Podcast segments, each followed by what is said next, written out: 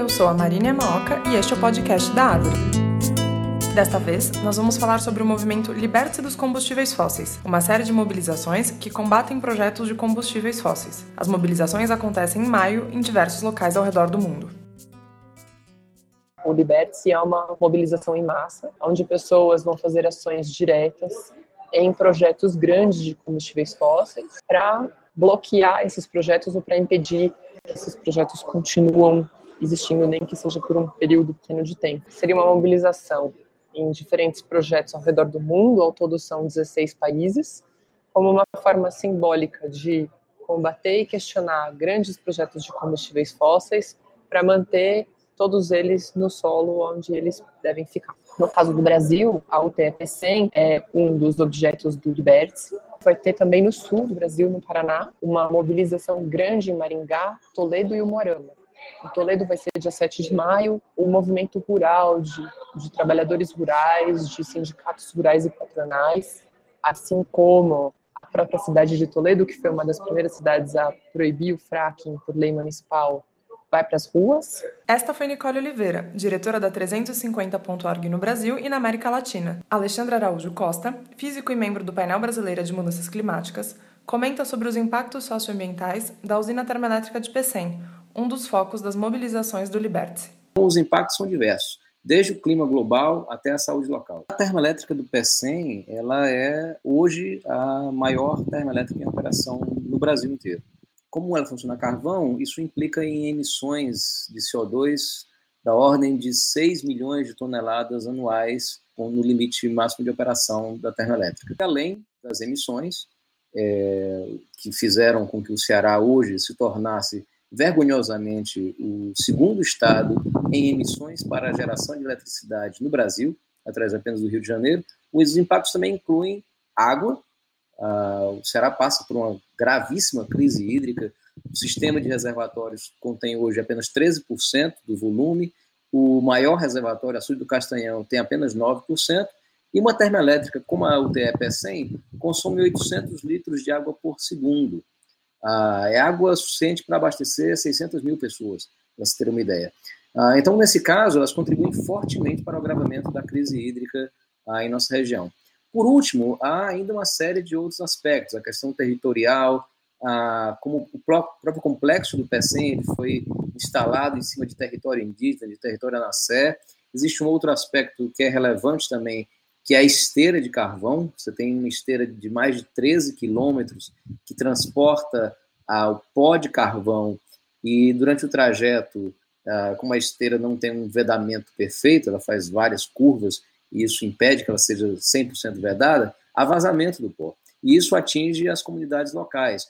A incidência, por exemplo, de doenças respiratórias nas comunidades da vizinhança do PECEM tem crescido, as pessoas observam claramente o pó de carvão em suas casas, Diante de todos estes impactos, Alexandre fala sobre como solucionar a crise do clima e usa o caso da termoelétrica de Pecém para explicar por que as energias renováveis têm dificuldade para ganhar escala no Brasil, mesmo diante de seu enorme potencial. Só existe uma rota possível: é abandonar rapidamente os combustíveis fósseis, descarbonizar a economia e apostar 100% em fontes renováveis. A grande questão aí, sem dúvida alguma, está vinculada aos interesses econômicos. Hoje, a distribuidora de energia do Ceará, a Coels, está nas mãos da Enel, italiana, que é exatamente uma das responsáveis é, pela presença de uma das termoelétricas aqui no estado.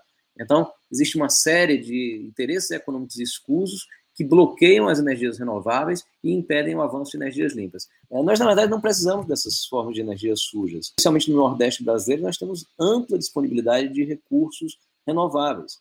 Além das eólicas, e aí, claro, é preciso é, abrir um parêntese para discutir a forma como as eólicas têm se implantado é, aqui no Nordeste, é, também com problemas de conflitos com as comunidades litorâneas, mas é importante frisar que, além do potencial eólico, nós temos uma verdadeira Arábia Saudita solar disponível nos tetos das casas das pessoas. Então, nós teríamos grande possibilidade de, com eólica, solar, e iniciando pesquisas em outras formas, como marés e ondas, nós temos total capacidade, não apenas de autossuficiência energética, mas de sermos exportadores de energia completamente limpa. Considerando a inclusão em larga escala das energias solar e eólica na matriz energética brasileira, Alexandre fala sobre os benefícios que estas trariam para a economia e para a sociedade brasileira.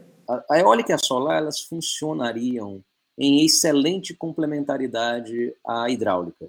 Geralmente é no período de chuvas escassas em que os ventos, especialmente no Nordeste brasileiro, e o sol poderiam produzir mais energia. Justamente quando a hidráulica estivesse em declínio, a gente poderia entrar fortemente com eólica e solar. Então nós teríamos um uh, sistema integrado de energia funcionando perfeitamente na base da complementariedade das renováveis. Então, o primeiro aspecto é esse. Segundo, seria bastante benéfico do ponto de vista da crise hídrica. Exatamente por nós termos um grande aporte de solar e eólica, nós poderíamos poupar a água dos reservatórios, não apenas das hidrelétricas, mas dos reservatórios que hoje estão oferecendo água para as termoelétricas. Garantiria também, além da segurança energética, segurança hídrica.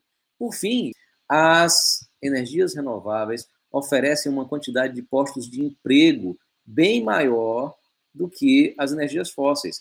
Tipicamente, para cada dólar investido em energia solar, você gera duas vezes e meio mais empregos do que se esse dólar fosse investido, por exemplo, em termoelétricas a gás. Então, veja, protegendo o clima, garantindo segurança energética, protegendo a água, os reservatórios hídricos e garantindo mais emprego e renda para o conjunto da população, a gente teria a solução perfeita. A grande questão realmente é libertar-se do peso dos vínculos econômicos do lobby da indústria de combustíveis fósseis e do setor energético, do setor de energias sujas. O ano de 2015 viu um grande impulso da sociedade civil e inúmeras mobilizações de clima ao redor do mundo. Nicole comenta por que é importante seguir se mobilizando após a Conferência do Clima de Paris. Esse acordo que foi assinado em Paris, ele é insuficiente para conter as emissões de gás de efeito estufa que são necessárias para hoje a gente ter um reduzir o problema das mudanças climáticas e ter um nível seguro para a nossa vida. Esse acordo foi insuficiente porque ele estabelece alguns compromissos individuais de redução, mas ele não tem nenhum tipo de sanção e ele não é legalmente vinculante. Além disso, os compromissos que foram feitos pelos países de redução não são suficientes para chegar a um, grau, um grau e meio, como foi escrito no acordo. Está é, muito claro para todo o movimento climático internacional a gente não pode mais ficar só esperando uh, os governantes e os tomadores de decisão sentarem, fazerem políticas públicas para reduzir as emissões e fazer uma transição. É claro que isso é importante e necessário, mas as pessoas, os cidadãos, os movimentos, grupos, academia, todos têm que tomar nas suas próprias mãos o poder de fazer essa mudança, essa transição. E o, o Liberte-se dos Fósseis, ele vai muito nessa linha de vamos tirar, vamos retomar o poder nas nossas mãos, vamos contestar esses projetos que não são adequados, tanto no nível global por causa das suas emissões e do impacto nas mudanças climáticas, quanto no nível local, de serem construídos em cima de territórios indígenas, de contaminarem água de rios, contaminarem água subterrânea, poluição do ar. Tem vários impactos que esses projetos trazem, né? Considerando a importância de fazer resistência a estes projetos de combustíveis fósseis, Alexandre fala sobre o aprendizado no Ceará e a oposição de movimentos sociais a novas termoelétricas fósseis. Em relação ao Ceará, foi com muita alegria que, quando eu vi a listagem dos projetos habilitados, não estava o projeto da termoelétrica a gás que havia sido cadastrado. E aí é importante a gente frisar um aspecto importante. A principal causa da, da, da saída desse projeto foi a luta, foi a resistência. o fato de nós termos bloqueado por pelo menos um ano um novo projeto de termoelétrica fóssil prova que não tem saída de fato fora da resistência popular. Nós mobilizamos os atingidos pela seca nas cidades do interior, as comunidades indígenas, surfistas, cicloativistas. Então a gente conseguiu, ah, e acho que é aí que está a, a chave para a gente ter conseguido construir a mobilização. A gente constituiu uma rede entre atores sociais que tem mais contradição com os projetos fósseis. Eles é, têm uma contradição direta com esses projetos por algum, alguma motivação, seja a realmente uma perspectiva de desenvolvimento diferente, seja atingidos pela questão da água, seja pelo ambiente local. Mas, então, acho que essa é a, é a, é a conclusão que a gente chega. Para barrar definitivamente a indústria de combustíveis fósseis, nós precisamos construir coletivos de luta em cada canto desse país. A solução passa por aí, pela luta pela resistência. E com essa mensagem inspiradora, a gente termina o nosso podcast. Muito obrigada aos nossos convidados. Para saber mais sobre as mobilizações do Liberte-se dos combustíveis fósseis e juntar-se ao movimento, visite o site www.liberte-se.org. E para receber os melhores recursos e ferramentas para comunicar sobre clima, visite o site treealerts.org/pt e inscreva-se para fazer parte da nossa rede.